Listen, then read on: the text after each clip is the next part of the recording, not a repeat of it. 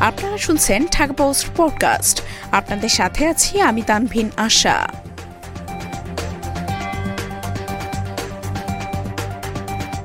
করোনায় আরও নয় শতাধিক মৃত্যু, শনাক্ত চার লাখের নিচে।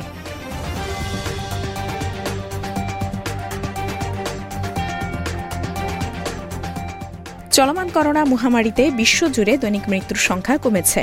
একই সঙ্গে আগের দিনের তুলনায় কমেছে নতুন শনাক্ত রোগীর সংখ্যাও। গত চব্বিশ ঘন্টায় সারা বিশ্বে করোনায় আক্রান্ত হয়ে মারা গেছেন নয় শতাধিক মানুষ। একই সময়ে ভাইরাসটিতে নতুন করে আক্রান্তের সংখ্যা নেমে এসেছে চার লাখের নিচে।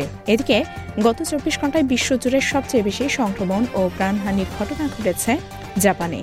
অন্যদিকে, দৈনিক প্রাণহানির তালিকায় দ্বিতীয় অবস্থানে রয়েছে ব্রাজিল। প্রাণহানির তালিকায় এরপরই রয়েছে হংকং, তাইওয়ান, দক্ষিণ কোরিয়া ও রাশিয়া। এতে বিশ্বব্যাপী করোনায় আক্রান্তের সংখ্যা ছাড়িয়েছে ছেষট্টি কোটি বিরাশি লাখের ঘর।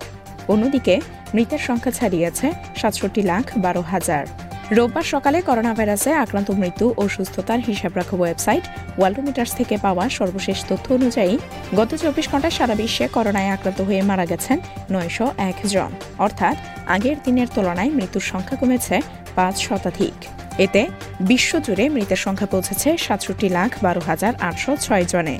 উল্লেখ্য, দুই হাজার উনিশ সালের ডিসেম্বরে চীনের উহানে প্রথম করোনা ভাইরাসে আক্রান্ত রোগী শনাক্ত হয়। এরপর দুই হাজার বিশ সালের এগারো মার্চ বিশ্ব স্বাস্থ্য সংস্থা করোনাকে বৈশ্বিক মহামারী হিসেবে ঘোষণা করে। এর আগে একই বছরের বিশ জানুয়ারি বিশ্বজুড়ে জরুরি পরিস্থিতি ঘোষণা করে সংস্থাটি।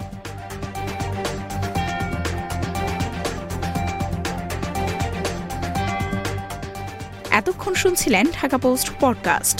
দেশ বিদেশের সর্বশেষ খবর জানতে ভিজিট করুন W W W dot Dhaka Post dot com